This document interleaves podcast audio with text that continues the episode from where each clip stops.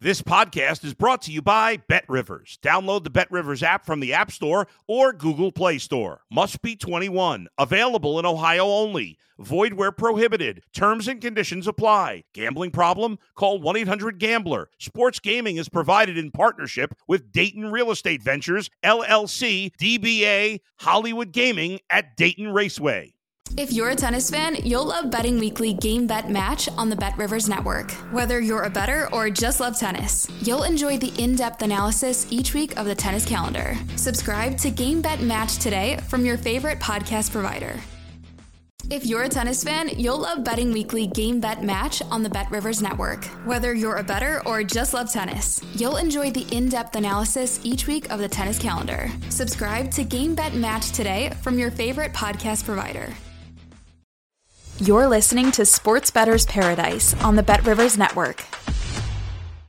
All right, Jimmy Ott along with Wes Reynolds from VSiN here on the Sports Bettor's Paradise on the Bet Rivers Network. Uh, Wes Reynolds now for the season, 25 and 19. Wes, let's get right to it in this rematch game here. This was a Monday night game. It was the first game where Cincinnati was without Ja'Marr Chase, and they didn't handle it very well. They got stomped uh, by the Cleveland Browns. Cleveland goes to uh, Houston, becomes the first team in uh, almost forever that uh, loses a turnover battle by two, scores less than 10 points with their offense. They scored three return touchdowns and covered the eight point spread against Houston uh, last week. Cincinnati, Joe Burrow's got it clicking. Uh, another win over Patrick Mahomes and the Chiefs. The, the Bengals are six point favorites over the Browns here. Yeah, it seems like uh, Joe Burrow and the Bengals really have Kansas City's number, but the team that has Cincinnati and Joe Burrow's number are the Cleveland Browns, and and you're absolutely right.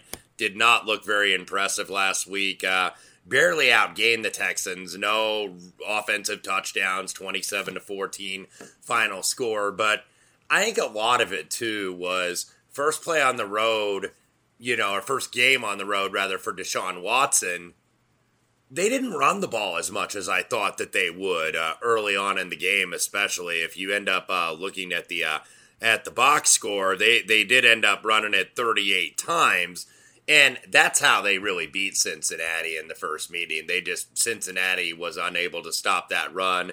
They've been a little bit banged up on the defensive line. And look, you're, you're now getting Cincinnati priced at the top of the market because remember, this team was 0 2 to start the season and now they're eight and four. So they've won eight of their last ten. I think they've covered like eight of their last nine or something around there. Eight of their last nine or nine of their last ten. So you're getting Cincinnati, I think, really priced at the top of the market here, and that's how you kind of got to play the NFL season. Is you know try to buy a team at the low part of the market and fade a team at the top of the market. And this was three and a half on the look ahead uh, going into this week. And then obviously Cincinnati gets bumped up because they beat Kansas City, and Cleveland gets demerited a little bit because they lose at Houston. So Cincinnati uh, uh, laying six, that just, uh, I mean, I know it's easy to lay because it's less than seven, but I'm going to go with the Cleveland Browns at plus six. Cincinnati, right, uh, Wes, uh, even more than you uh, you thought. Uh, they've covered their last nine of ten. That yeah, I thought it was eight or nine or nine of ten. Yeah, remember the Baltimore? They um, they uh, had you know they covered well Baltimore with the field goal late. I think Baltimore probably should have covered that game, but Cincinnati uh, did cover that game. But again, covering nine of their last ten. The only one was that thirty-two to thirteen setback against the Cleveland Browns on Monday Night Football, and I, I, you know, this is why in some of the win totals and some of the um, the future bets that I made for the NFL season, even with Watson coming back, I thought that I don't know how effective he would be. I just didn't expect him to be close to form. Now, his first game back in the oh, his old team in the city where all the I mean, it, it's it's layers of distraction. So now mm-hmm. he was mm-hmm. bad. He was bad. He was short hopping short throws. Uh, but you got to think maybe the toughest distraction spot. We'll see. We'll see.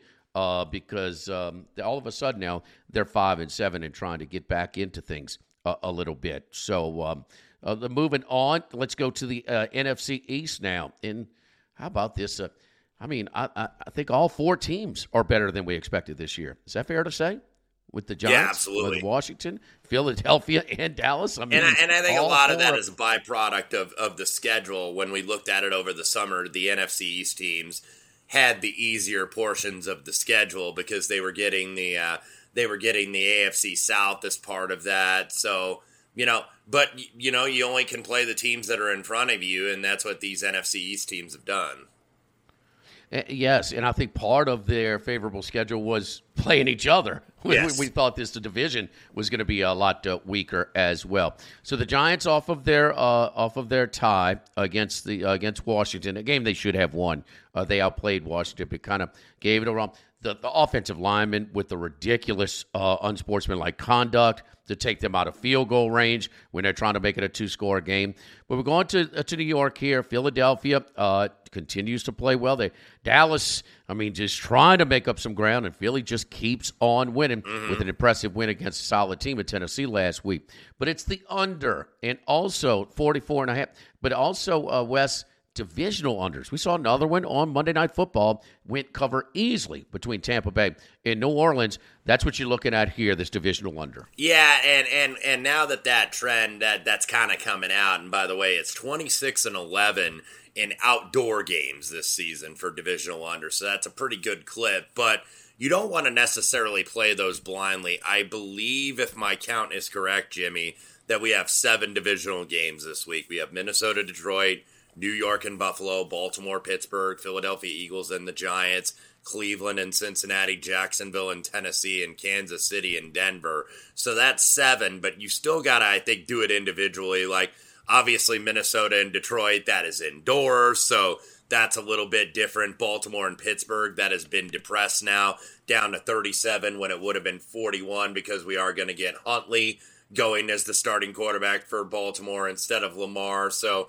a couple of these have changed around. So it is a little bit pick and choose if you're going to follow this angle. And I think if you're going to pick one of them at least, Philadelphia and the Giants are very good because if you look at what Philadelphia did last week, and look, I was surprised that they handled Tennessee as easily as they did. Not that they won, but the fact that they were so dominant, 35 to 10, they were as dominant as the final score indicated, 450 in terms of the yardage. But the fact that Philadelphia, where where their weakness really all season has been their rush defense, and it's still not great, but it's slowly starting to get better. They held Tennessee, and pro- probably a lot of that was that Tennessee fell behind early.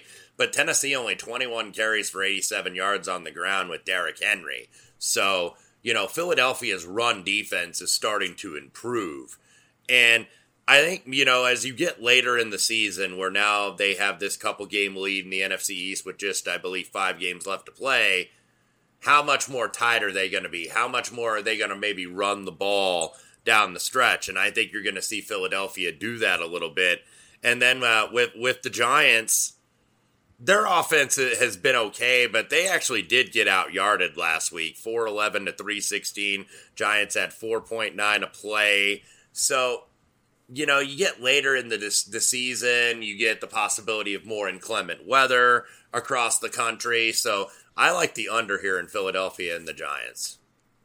You know, Sirianni was hopeful to get Jordan Davis, the th- number 13 pick out of Georgia, who's, let's just put it this way, and, and some great defenses there. He's the guy that can do some things that a lot of people just can't do. I mean, a big guy that can move like that. So if he was that close, he did not play against Tennessee, but if he plays, uh, he might be able to return this week with that But high. Suh and. Joseph You know, have done a pretty good job for getting signed up off the couch, basically, by this team. Yeah. Yes. Yeah. Yeah. But um, and, and and losing this uh, the safety um, that, that they picked up from the Saints with the um, the Gardner Johnson that leads the league in interceptions. That's that's a blow. That's a blow because he was a he's kind of that Swiss Army knife guy. I mean, he could cover a little bit. He could tackle. He loves tackling. I mean, very physical. So uh, we'll see uh, if Jordan Davis comes back as well. Yes, they picked up Suh uh, also. So they're loading up, man, uh, for the deep run. They're not taking a, a whole lot of chances. And how about Jalen Hurts and that offense? Up almost fifty percent, about forty six percent third down efficiency. So that's a very um, it's a it's a come a long way uh, from last year. And Wes, what about the Titans GM after they lose? AJ Brown. Uh, I guess the owner wasn't real happy about AJ Brown. Some uh, you know right. going up and down the field against him. Oh my goodness, that's an odd uh, midseason uh, adjustment when your team is in first place. Yeah, and look, Vrabel said the right things, but then they showed. Uh, I saw the video clip in the Titans war room or the draft room, if you will, when that deal got announced and and Mike Vrabel kind of stepping up and walking away from the table. Uh, seemed like he wasn't very happy with that transaction, even though in the uh, morning presser today he was like, "No, uh, I spoke with Robinson last night. We're friends and said all the right things." But you know, Titans are gonna win that division. But we can kind of see that they're winning it by default. The Houston's obviously the worst team in the league right now, at least per record. Jacksonville, kind of what we thought over the summer that they're still at least a year or two away from really being a playoff contender, and nobody's been more disappointing than Indianapolis after that quit job in the fourth quarter that they did against Dallas on Sunday night. They they really handled the adversity in that game real well. I mean, my goodness, geez, that was that was horrible. All right, and Wes is right. Uh, six teams uh, have buys this week, so we have 13 games, and seven of those 13 are divisional matchups. The crazy thing is, six of the seven are one Eastern kickoffs. The only one that isn't is the late kickoff at Denver between Kansas City and Denver. Another total you're looking at Kansas City Denver total is 43. Yeah, and uh, look, uh, Denver. I mean, we we know the issues with this offense, and it's not going to be rectified the final few games of the season. I know that they have had some injuries, but Russell Wilson has been bad. Russell Wilson isn't cooking; he looks cooked, and maybe part of that is just that he's not a fit for what Nathaniel Hackett wants to do offensively. So you could see that this Denver team. They just have a big time difficulty scoring points. Uh, only nine last week at Baltimore. Probably actually should have won the game at Baltimore, but found a way to lose. Have. But when you score nine points, you're not going to win a game. You had 10 the week before at Carolina. You have 16 against the Raiders the week before. You have 10 the week before against Tennessee. Uh, their biggest scoring, the only time I think they have gone over 20 points really in the last, you know, month and a half was the London game against Jacksonville. That was the only time that they've gone over 20. They had 23 at the Raiders on uh, the first weekend of October on October 2nd. They've only scored over 20 points twice this year to Denver Broncos. So I think, you know, this looks like a game where maybe the Chiefs, the Chiefs, when they get margin, Jimmy, in games, tend to go under. And, you know, they, they tend to run the ball. You know, they don't necessarily, they're not necessarily chucking it up and down the field when they're up, you know, three or four touchdowns or something like that. And and and by the way, I'm not I'm not convinced necessarily the Chiefs are going to get margin here anyway. Uh, this is still a very good Denver defense and one of the higher ranked defenses in the league, getting almost 10 points at home. So Denver is a tough team for me to get involved with, even though I did take them last week against Baltimore.